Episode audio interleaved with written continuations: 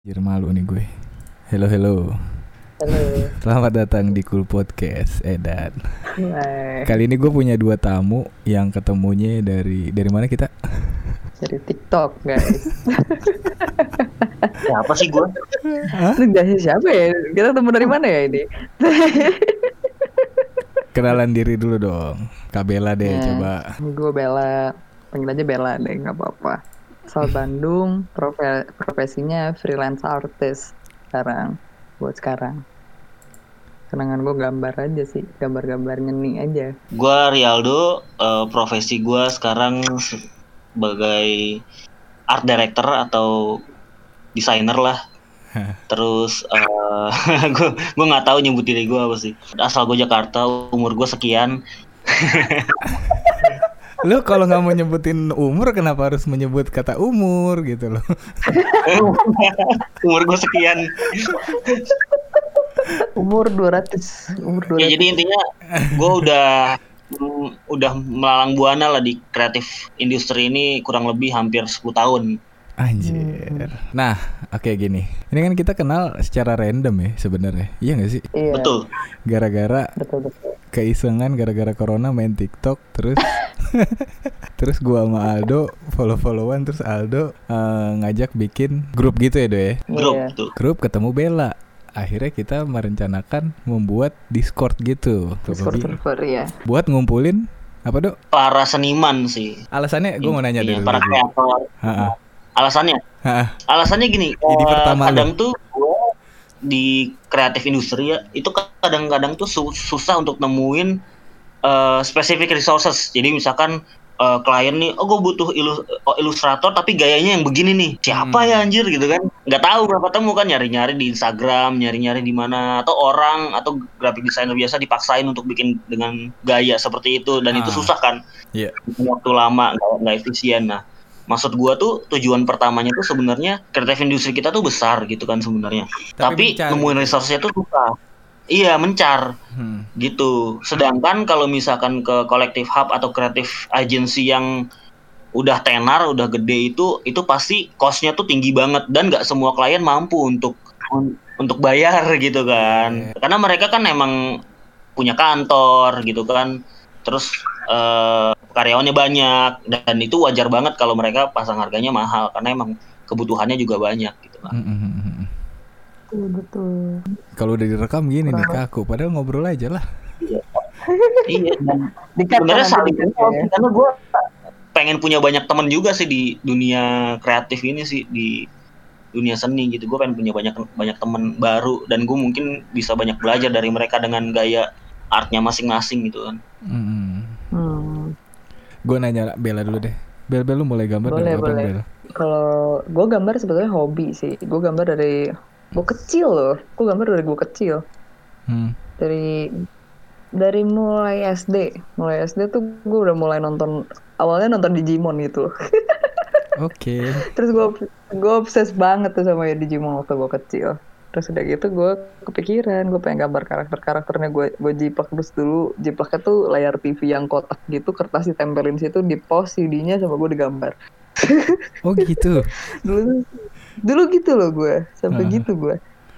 Kepikiran caranya gitu, terus udah gitu, udah makin besar gitu. Maksudnya gue nambah usia, udah masuk ke SD, SMP, SMA. Jadi kebiasaan sampai sekarang. Ya gue gambar terus awalnya gue mulai gambar tuh ya manga sih, dari manga gitu. Sampai akhirnya gue nemu itu, makanya tadi yang waktu lu post konten lu yang soal Tim Burton itu, gue nemu tuh apa karya-karyanya Tim Burton dari situ. Emang berpengaruh agak kan? Dark kan di situ. Iya. Agak dark kan dia itu. Itu gue interest banget loh. Mulailah jadi arahnya ke goth sedikit lah gitu, agak-agak gotik gitu. Iya. Kan jadi situ gue jadi demen kayak macam surrealis yang kayak gitu. Makanya beberapa artwork gue tuh gelap ya? Arahnya lebih ke dark, gelap ya. Yeah. Arahnya lebih ke gelap. Dari situ sebenarnya inspirasinya. Tapi ada juga inspirasi gue yang lain sih, kayak nyokap gue tuh dari gue kecil udah ngenalin gue ke seniman-seniman kayak pelukis-pelukis kelasnya Leonardo da Vinci, Frida Kahlo. Oh. Terus siapa lagi tuh dia? Van Gogh. Yep. nyokap gue tuh dulu punya kopian posternya gitu loh. Oh anjir, terus? Kayak kopian. Nah dikasih lihat ke gue dari gue kecil. Tertarik dong? Gue lihat kayak tertarik kata gue. Ih keren kata gue. Ini gue dulu pertanyaan bodoh gitu juga ke nyokap gue. Ini orang yang buat mam kata gue gitu. Terus nyokap gue iyalah. Masa siapa yang kamu pikir yang bikin kata nyokap gue. Terus kata gue keren. Pakai apa ini? Pakai cat. Iya kata nyokap gue. Cobalah dari situ gue segala macam media buat gambar, kertas, pensil, cat air, cat minyak, cat akrilik, sampai pilok waktu itu gue pernah cobain juga, tapi gue nggak dapet kontrol si can controlnya gitu kan, kalau graffiti gitu kan dia harus ada can controlnya gitu kan. Yep. Gue nggak dapet dari situ. Yang benar-benar nempel di gue sampai sekarang tuh memang cuman lewat pensil warna, watercolor sampai sekarang gitu. Tapi gue pernah juga waktu itu lukis di kanvas pakai cat minyak. Beberapa karya gue juga sempat kejual waktu itu di kanvas. Wow. Mungkin kalau pernah ke Bandung tuh ada ini tahu Jalan Braga tuh. Jalan Braga tuh di situ kan satu jalan tuh galeri lukisan semua kan. Huh. Di yang jalan di ujung-ujung jalan di situ. Nah, gue masukin lukisan gue ke situ. Beberapa lukisan gue juga udah terjual di situ. Itu lo yang masukin sendiri atau gimana? Masukin sendiri. Okay, gue ikut ngobrol aja di situ sama abahnya, sama yang jaga tokonya. Kak, kalau saya mau titip lukisan di sini boleh nggak? Nah, mereka, oh boleh katanya gitu. Jadi disimpan di sana. Ya walaupun nggak begitu banyak dapatnya, tapi at least gue seneng juga sih kayak orang minat beli karya gue gitu. Seneng juga sih gitu. Iya dong. Berarti tapi lu latar lu emang udah ada turunan darah seni gitu dong ya? Kalau nyokap gue tuh fashion iya sebenarnya. Nyokap gue fashion designer kan sebenarnya. Iya. Tapi entah kenapa kalau nyokap gue tuh lebih nekenin gue tuh dari kecil sebetulnya diajarin fashion, kayak fashion show diajak, kalau lagi meeting sama desainer diajak juga. Tapi gue gak pernah dapet feel untuk ke fashionnya, gue malah lebih ke seninya gitu loh. Nah, makanya kalau misalnya fashion tuh gue tertarik, gue interest sama fashion, gue seneng banget sih kayak dandanin diri sendiri gitu, gambar-gambar baju pun kadang gue suka. Tapi kalau dijadi kayak untuk jadi profesi sebagai fashion designer tuh gue nggak dapet gitu feelnya. Oke. Kayak gue nggak dapet. Bel lu nyokap lu kan punya sekolah fashion tuh. Oh iya bener ya. Iya ceritain dong. Nyokap gue tuh jadi di Bandung punya sekolah sekolah fashion design. Nyokap gue tuh udah berdirinya tuh udah sekitar 30 tahun sekolah nyokap gue. Namanya apa Mbak? The Lina Lea School of Fashion. Okay. Lina Lea School of Fashion. Ada itu dia nyokap gue juga punya website sendiri, Lina Lea School of Fashion. Nanti kalau cari di Google tuh langsung ada di situ. Nah, terus dari situ ya gue suka bantuin nyokap gue juga ngajar kayak kalau lagi di kelas desain gitu. Karena nyokap gue tahu kan gue suka gambar. Jadi nyokap gue bilang, Bel kenapa lu gak ngajar juga sama gue kalau lagi di kelas desain? Oke lah boleh kata gue. Gue ajarin kayak dari gambar postur badan, wajah, rambut, tekstur bahan.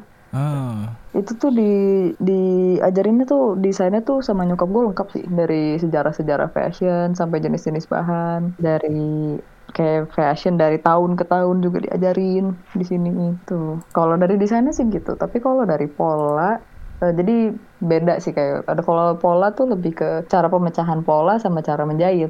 Pemecahan pola tuh maksudnya kayak motong gitu ya? Motong. Jadi kan kalau misalnya kita bikin kaos nih gitu. Itu bentuknya tuh nggak bentuk langsung kaos kita potong terus potong ke bahan, jadi ada pecahannya lagi kayak pola untuk tangan itu terpisah sendiri, untuk badannya terpisah sendiri gitu. Nah berarti kalau misalnya nih gue pengen baju kayak baju Tarzan gitu kan, berarti kan polanya nggak bisa template gitu dong, emang harus ada diukur lagi orangnya. Ini contoh aja misalnya gitu ya kan, yang bikin fashion designer mahal itu kan kayak gitu ya. Iya benar, sebenarnya yang bikin mahalnya juga dari kerumitan pola, karena pola kan itu kita rancang sendiri juga gitu. Nyokap gue tuh pola tuh dia mikir sendiri loh itu nyokap gue polanya. Ngelihat dari bentuk badan dari juga ngaruh ya. Betul. Dari bentuk badan, kerumitan pola dan kerumitan desainnya juga. Sama dari bahannya. Iya, karena pola A sama B kalau bahannya beda belum tentu dipakainya pas ya, masuk juga gitu. Iya, betul. Karena dari situ harus disesuaikan juga gitu. Berarti ya bisa dibilang lu udah biasa gambar turun dari nyokap juga dong. Iya, bisa dibilang gitu. Udah dikenalin dari kecil, udah lukisan-lukisan yang itu. Gue tahu yang lu sebut-sebut itu tadi pas gue kuliah, coy. Itu gue tahu dari gue kecil. Makanya gue kemarin juga gue sempet ngobrol sama salah satu member di server ini, di komunitas ini. Namanya Ayub. Terus ya Ayub bilang, katanya kayak... inspirasinya dari mana kak tadi gitu. Terus gue bilang, gue sebutin inspirasi yang tadi, Frida Kahlo, Leonardo da Vinci sama Van Gogh. Terus dia bilang, oh gak heran dong lu kalau misalnya dapet inspirasinya dari Da Vinci. Kalau gue lihat yang lu buat itu anatomi Bel, kayak dari badan, wajah, tangan, detailnya di situ ya.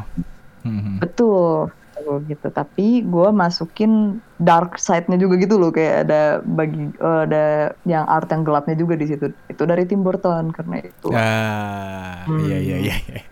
Kombinasi lah sama gue gitu jadinya. Tapi ini ngomongin Tim Burton ya, sebenarnya Tim Burton tuh kayak apa ya? Kayak inspirasi emo juga, lu sadar gak sih? Kayak kalau menurut gue ya, sudut pandang gue, kayak misalnya MCR. Dulu kan ada karakter Emily gitu tuh. Tau gak sih lu? Iya, betul. Kayak karakternya itu mereka gitu. Iya, benar. Kayak itu salah satu inspirasinya untuk emo-emo juga gitu. Soalnya dulu gue juga punya fase emo waktu gue. Waktu gue SD kelas 6 sampai ke SMP tuh gue ada fase emo dulu tuh. Terus gue dengerin lagu itu, MCR, terus udah gitu pakai tasnya sama bajunya tuh Nightmare Before Christmas sih. Terus si tengkor ceknya aja gitu. Tapi iya banget sih emang. Iya gak sih? Iya. Itu influence emo banget gitu. Bener ya? Kayak lo dilihat lagi nih, kayak karakternya si siapa namanya? Vokalisnya MCR kan dia punya series juga tuh di Netflix, Umbrella Academy. Sama Umbrella Academy. Iya, komik-komiknya dia tuh ada komik-komiknya tuh karakternya kayak nggak, gue ngerasa kayak anjir nih pasti ngambil kayak dari Tim Burton juga nih inspirasinya gitu ya. Iya, kayak berasa sih kalau menurut gue. Baru tahu. Ada. Coba seru deh. Komiknya lebih lumayan, apa dong? Lanjut tuh. Bagus sih, lumayan bagus. Dia dalam kalau bikin karakter anjir. Iya. Oke, gantian Dok. Apa tuh? Lo sekarang lagi ngejalanin studio apa gimana Dok? Iya, sebenarnya kan terakhir gue kerja di kantor itu 3 bulan yang lalu sebelum pandemi. Jadi gue emang niat nabung buat sewa tempat, beli lighting, beli backgroundnya, beli peralatan foto lah, dan video juga. Nah, gue di situ emang niatin pengen, kayaknya sih dari pengalaman yang udah gue lewatin, kayaknya gue mampu deh untuk buka usaha sendiri kecil-kecilan gitu kan, bareng teman-teman gue gitu. Nah, ada dua teman gue ini, yang satu emang dia seorang brand marketing cukup lama di sana gitu kan. Terus juga yang satu lagi itu videographer, dan dia juga menurut gue udah cukup lama juga di dunia videografi, dia ngerti segala macam lah, soal film lah, soal video. Gimana nih cara kita memonetize skill kita masing-masing gitu kan, memonetize skill kita masing-masing, terus arahnya kemana, terus kita ngobrol, kita bikin kredensial, kita bikin nama studionya apa. Dan kalau misalkan dibilang baru, beneran baru nih, kita baru banget, baru 3 bulan mau ke 4 bulan jalan lah gitu. Cuma udah ada beberapa project yang on the way, sama ada beberapa dealing. Kalau sekarang sih gini aktivitas gua. Sebutin lah. Apanya? Studionya lah. Oh, Ekliptika Studio namanya. Ekliptika Studio. Jadi spesialis apa nih yang mau lu pegang sebenarnya di studio tuh? Sebenarnya kita tuh spesialis di branding sih sebenarnya.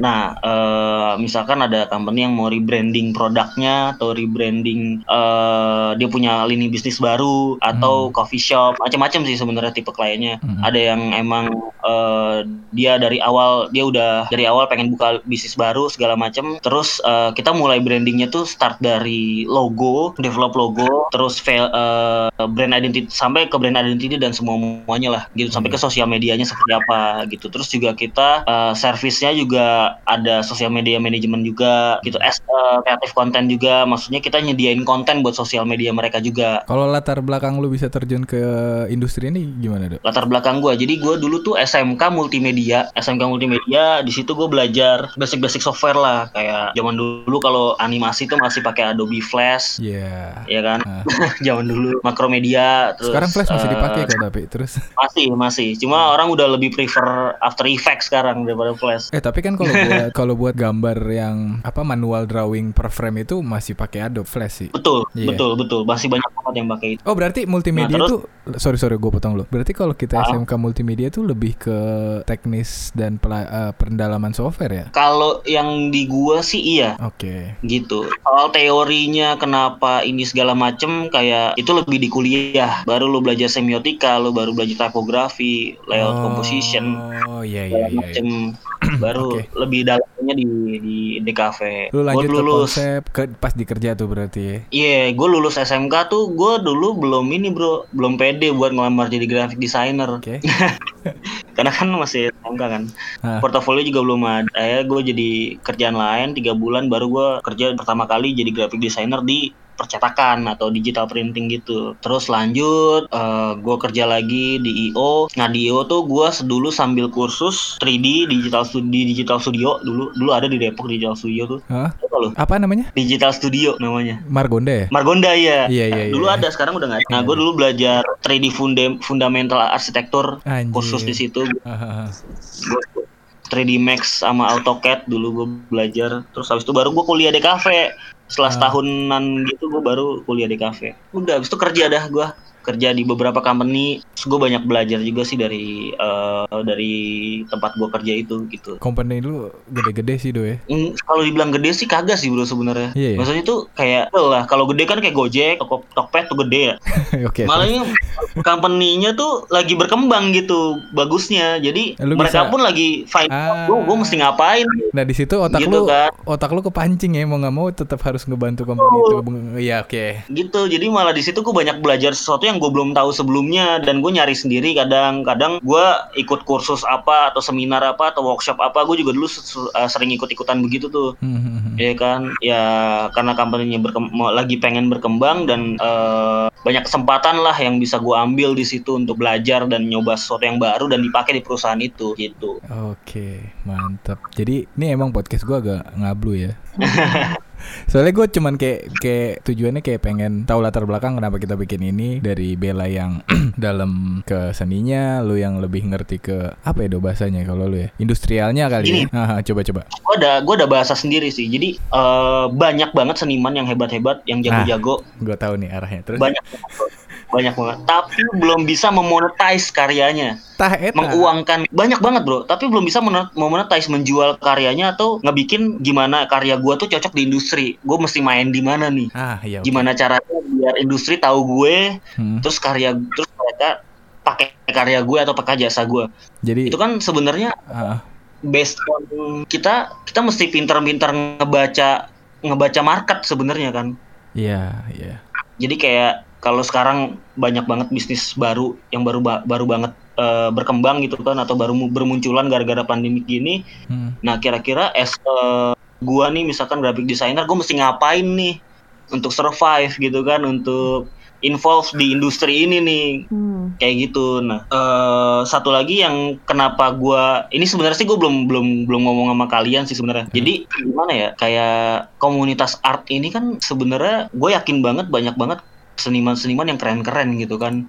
Tapi kerjaannya tuh bahkan nggak sesuai. Kerjaan utamanya tuh bahkan bukan apa yang dikerjainnya sekarang gitu, paham sih? Iya paham ya gitu dok, bener.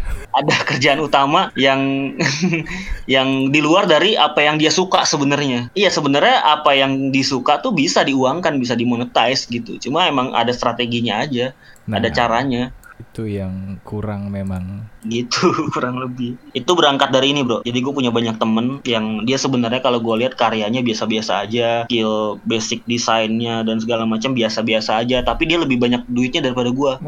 Yang gue ngukur sendiri ya anjing, gue kayaknya bisa lebih bagus dari dia nih bikinnya nih. Gitu kan, ini dalam hati gue, kenapa dia yang lebih banyak duitnya, gimana caranya tuh gitu kan. Berarti gue nggak bisa jualan gitu kan, gue nggak bisa memonetize diri gue gitu untuk biar bisa dijual ke orang-orang gitu kan. Yeah. Nah akhirnya gue cari tahu gimana strateginya. Oh, makanya kita coba di sini bikin tuh buat sharing-sharing yang kayak gitu ya. Iya. Kali aja bermanfaat kan buat semuanya biar bisa makin eksis di dunia kreatif industri. Jadi tujuannya kita bikin perkumpulan ini tuh kayak gitu ya. Kurang lebihnya seperti itulah Pak. Ya mudah-mudahan nanti bisa berkembang kayak gimana ya nggak sih? Entah apalah. Entah tiba-tiba di kumpulan ini punya podcast sendiri sharing soal cerita masing-masing perjalanan hidup di dunia kreatifnya, ya gak sih? Betul, betul-betul. Ini tumben Bella ngantuk nih. Kagak. Oh.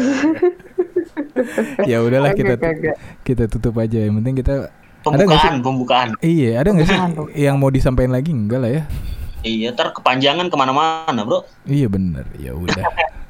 Awal perkenalan dulu, nanti berapa hari kemudian baru kita ngobrol progres server ini gimana gitu. Yo. Ya udah, terima kasih kalian berdua. Oh iya, kita belum menyebut nama ini apa?